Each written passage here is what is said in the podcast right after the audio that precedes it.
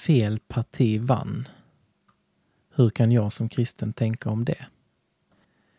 En Aktuellt-artikel av Martin Helgesson och Daniel Ringdahl. Du vaknar upp på måndagen, dagen efter valet, och ser bestört dagens första rubrik. Här är valets vinnare och förlorare. Fel parti vann. Vad göra nu? Hur kan man som kristen gå vidare om valet inte alls gick som man hoppats? När vi skriver den här artikeln är det fortfarande ett par veckor kvar till valet och vi vet ännu ingenting om hur rösterna kommer att fördelas. När du läser den här artikeln är det bara dagar kvar till valet, eller så har det till och med genomförts. Även om du som läser sitter med facit i hand är det dock inte självklart att du därigenom vet särskilt mycket om hur Sverige kommer att regeras de kommande fyra åren. Kanske kommer det till och med att behövas utlysas nyval för att skapa bättre förutsättningar för regeringsbildning. Gud är kulissernas mästare. Oavsett hur utfallet blir kommer många att vara besvikna över resultatet. Främlingsfientligheten vinner mark. Miljön är den stora förloraren. Välfärden monteras ner. Familjen förlorar självbestämmande till staten. De möjliga katastrofrubrikerna är många. Vad gör man egentligen som kristen när man är djupt missnöjd med valresultatet? Det första man gör är att man vänder sig till Gud i bön. Gud är den som avsätter kungar och tillsätter kungar. Daniel 2.21. Och han är den som har störtat härskare från deras troner och de enkla har han upphöjt. Lukas 1.52. Bakom historiens kulisser finns Gud och vi får vända oss till honom med all vår sorg, vrede, oro och frustration. Bli cyniker. För det andra måste vi bestämma oss för hur vi ska hantera våra känslor.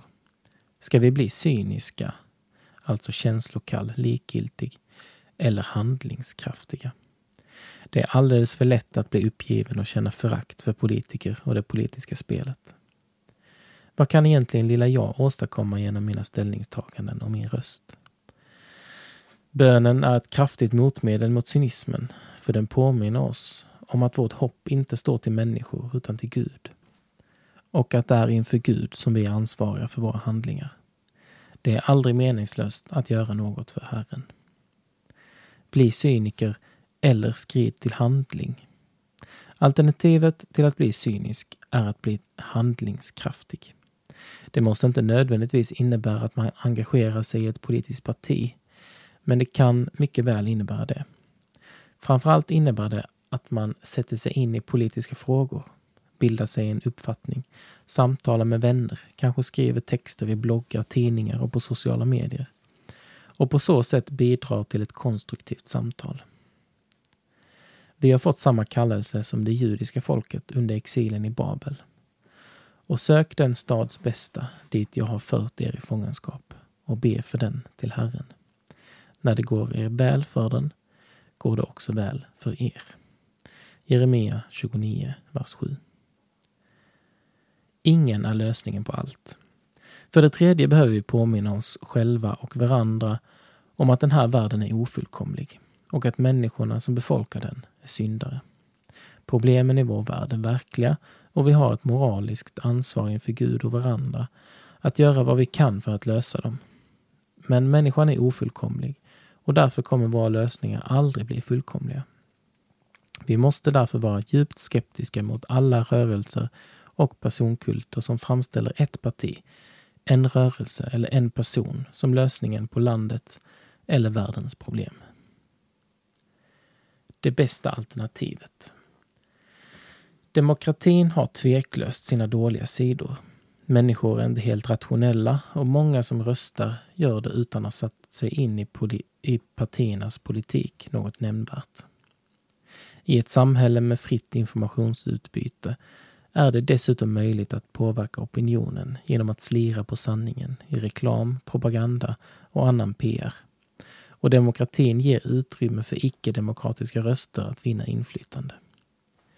Ändå är demokratin det bästa alternativ vi har. Demokratin innebär kompromisser, vilket gör att en enskild person eller rörelse inte får oinskränkt makt. Den maktbalansen är ett viktigt skydd mot människans syndfullhet. Dessutom ger demokratin varje vuxen medborgare en möjlighet att göra sin röst hörd, vilket är ett starkt uttryck för varje människas lika värde och värdighet. Det är svårt att se sitt land slå in på en väg man tror är skadlig.